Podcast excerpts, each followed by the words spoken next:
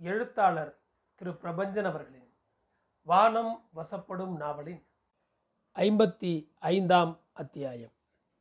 ஆனந்தரங்க பிள்ளையின் மகள் சௌபாக்கியவதி பாப்பாளுக்கும் சென்னப்பட்டினத்து ஸ்ரீமான் காலஞ்சென்ற வெங்குப்பிள்ளையின் பேரனும் முத்தையா பிள்ளையின் சுவிகார புத்திரனுமான சிரஞ்சீவி லட்சுமண பிள்ளைக்கும் ஆணி மாதம் மூன்றாம் ஆதிவாரத்தில் விவாக சுபமுகூர்த்தம் ஒரு சுப வேளையில் பெரியோர்களாலும் பந்துக்களாலும் நிச்சயிக்கப்பட்டது.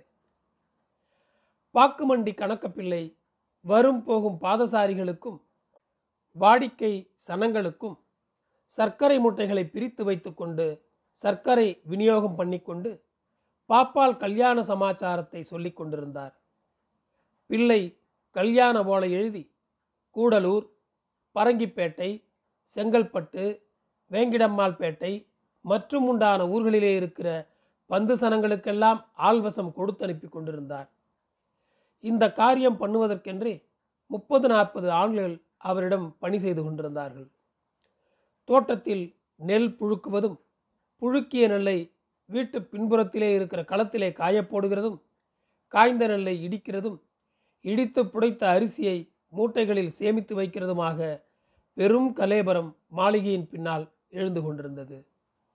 புதுச்சேரியின் சுற்றுப்புறத்து கிராமங்களில் இருந்தே எல்லாம் காய்கறிகள் வண்டி வண்டியாக வந்து குவிந்த வண்ணம் இருந்தன.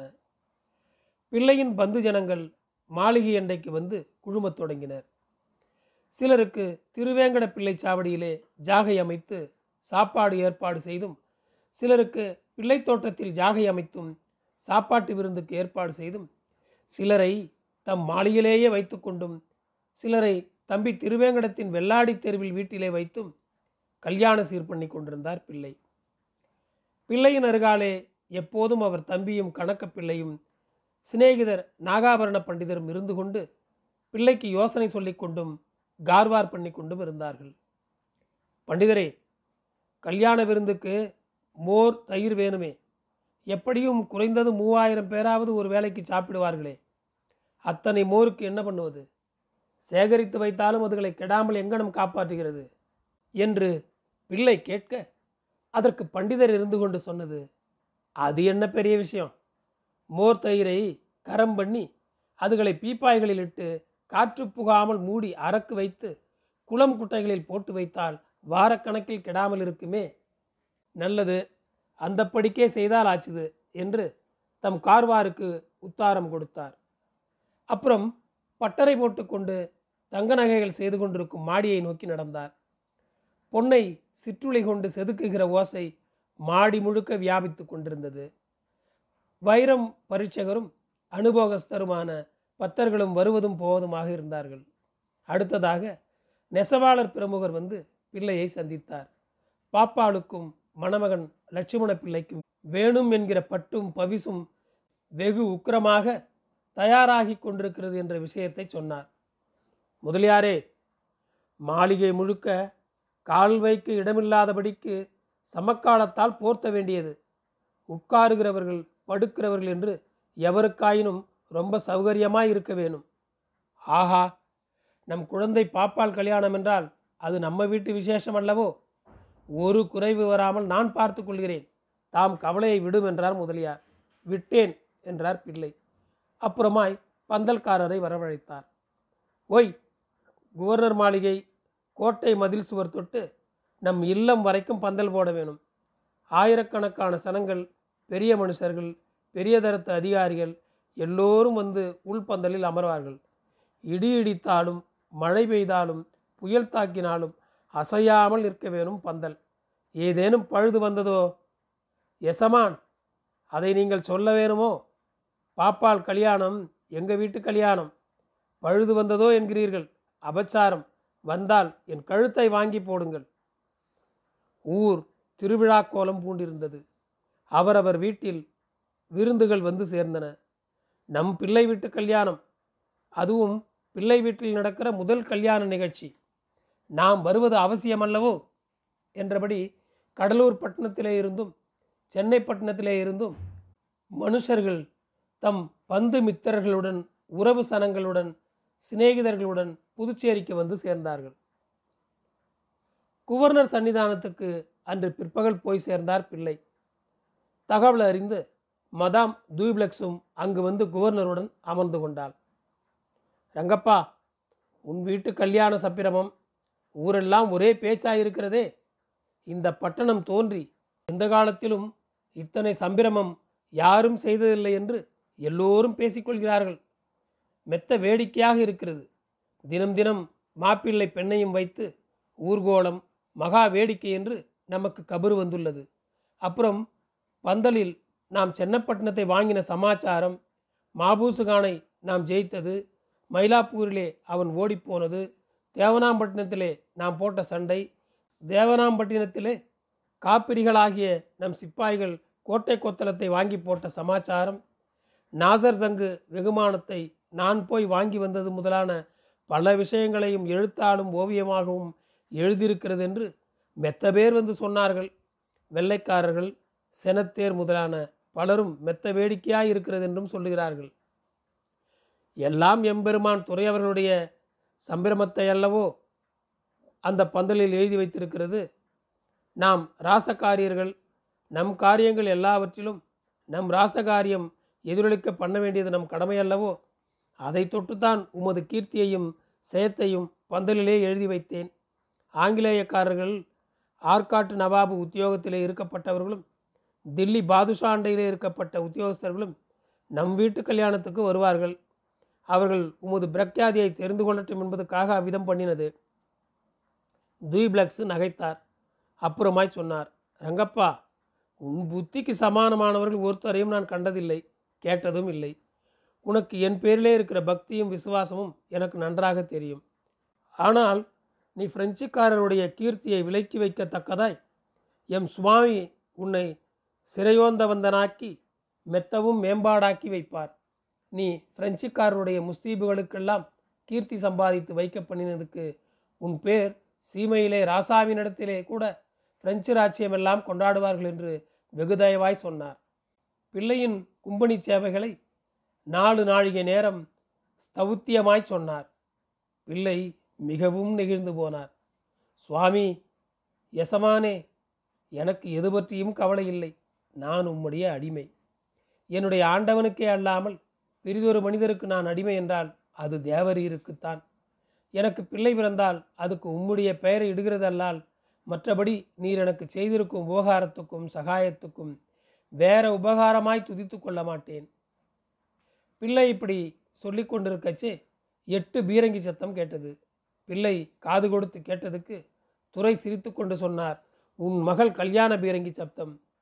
மதாம் தூபிளக்ஸ் குறுக்கிட்டு கொண்டு சொன்னாள் கல்யாண விருந்து ஏக தடபடல் போல் இருக்கிறதே. ஆமம்மா இன்றைக்கு பரசுராம பிள்ளை விருந்து நாளைக்கு சடையப்ப முதலியார் வீட்டு விருந்து. கல்யாணம் மட்டுக்கும் தினம் விருந்து தானா ஆமம்மா தினே தினே யாராவது விருந்து வைப்பார்கள். கும்பனி வர்த்தகர்கள் ஒரு நாள் குண்டு கிராமத்தார் ஒரு நாள் என்று முறை வைத்து கொண்டு செய்வார்கள். மாப்பிள்ளை பெண்ணை நம் வீட்டுக்கு ஒரு நாள் அழைச்சி வா என்றங்கப்பா. ஆகட்டும் அம்மா தங்கள் உத்தாரப்படிக்கே அழைச்சி வருகிறேன். பாப்பாளுக்கு உடம்புக்கு அவ்வளவாக சொஸ்தமில்லை. குணப்பட்டதும் கட்டாயம் அழைச்சி கொண்டு வருகிறேன். இன்னும் மூன்று தினங்களுக்குள் உடம்பு குணப்பட்டு விடும் என்று வைத்தியர் சொன்னார். வெள்ளைக்கார வைத்தியரும் சீக்கிரம் சொஸ்தமாகும் என்று தான் சொல்கிறார். அடடா! இந்த நேரத்தில் என்ன உடம்புக்கு அவளுக்கு? எல்லாம் தங்கள் அன்பு. திடுமென ஒரு நாள் மயக்கமுற்று விழுந்தாள் அம்மா. அப்புறமாக நாளுக்கு நாள் உடல் இழைத்தும் உணவு பிடிக்காமலும் ஏதேனும் சாப்பிட்டால் வாந்தி பண்ணுவதுமாக இருந்தால் முதலில் கை வைத்தியமாக பண்ணி கொண்டிருந்தது. வீட்டிலே இருக்கிற பெரியம்மா விவரம் அறிந்த மனுஷி அவள்தான் என்னமோ மருந்து பண்ணி தந்து கொண்டிருந்தாள். நோய் கொஞ்சம் மட்டுப்பட்டது. அப்புறம் முறையாக வைத்தியம் பண்ணி கொண்டிருக்கிறது. எல்லாம் சரியா போகும். நான் கர்த்தரை வேண்டிக் கொள்கிறேன். எல்லாம் தங்கள் கருணை அம்மா. குவர்னர் துறை இருந்து கொண்டு கேட்டார் ரங்கப்பா மாப்பிள்ளை பெண்ணை காண்பதற்கும் உங்கள் வீட்டு விருந்துக்கும் நாங்கள் எப்போது வரலாம்? எசமான் அடிமையை போய் உத்தாரம் கேட்பதாவது. எங்கள் குடிசை தங்களுடையது. தாங்கள் எப்போது வேண்டுமானாலும் என் குடிசைக்கு எழுந்தருளலாமே.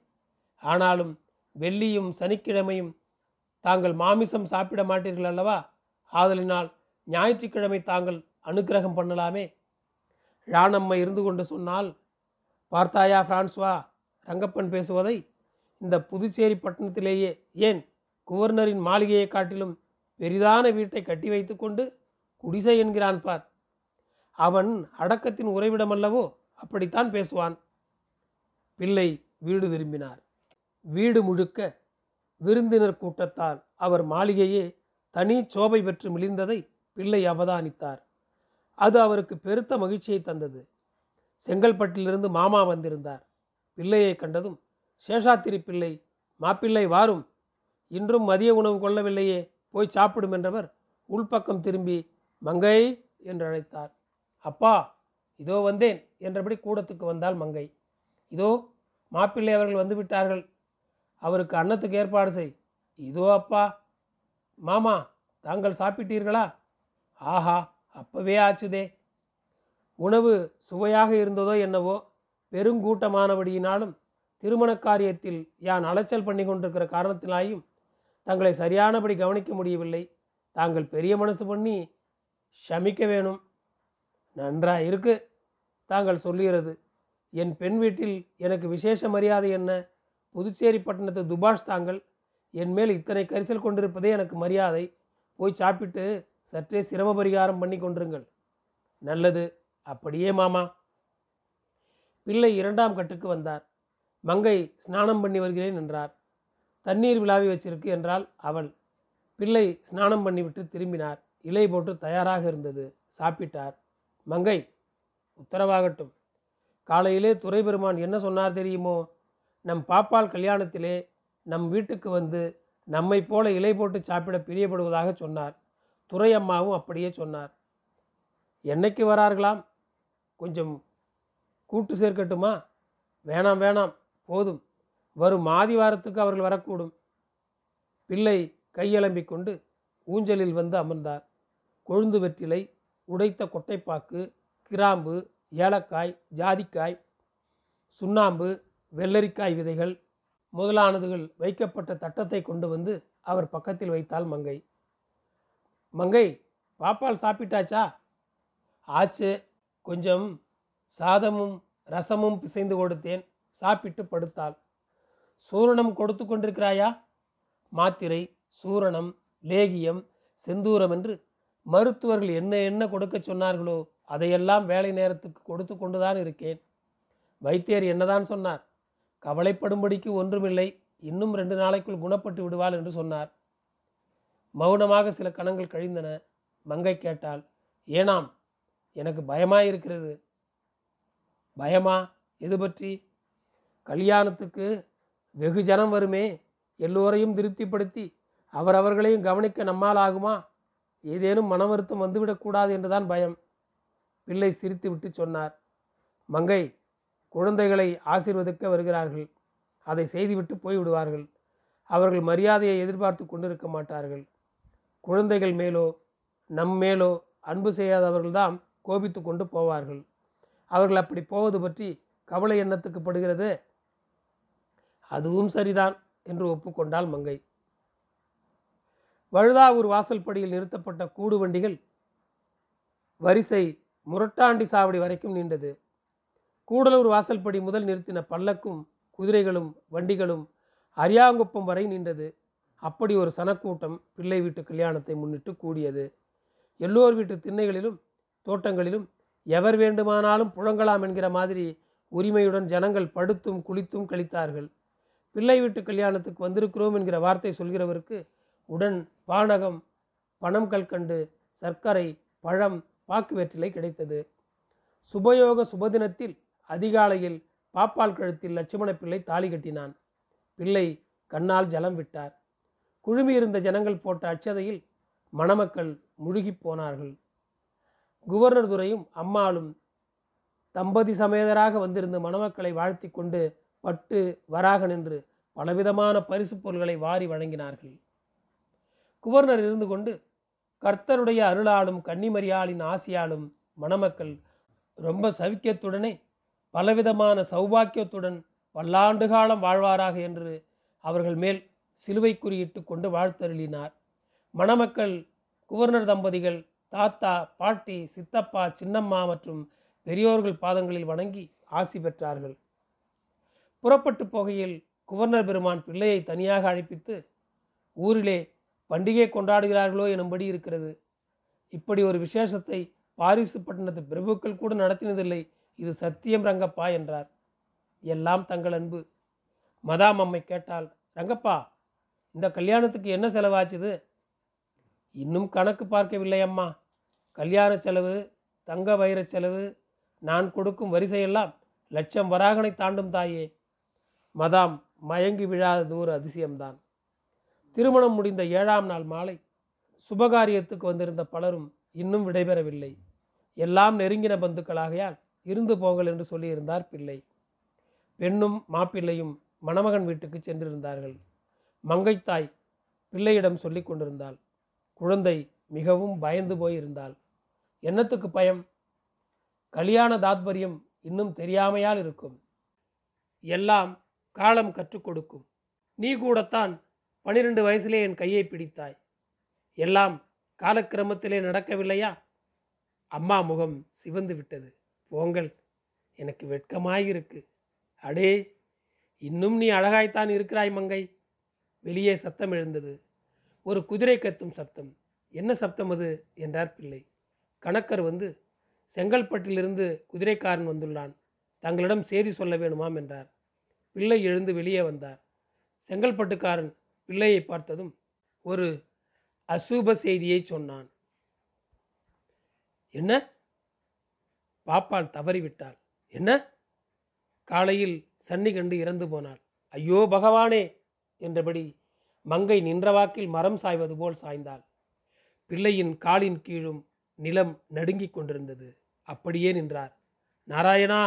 என்றார். அவர் கண்களில் கண்ணீர் வழிந்தது. நன்றி. தொடரும்.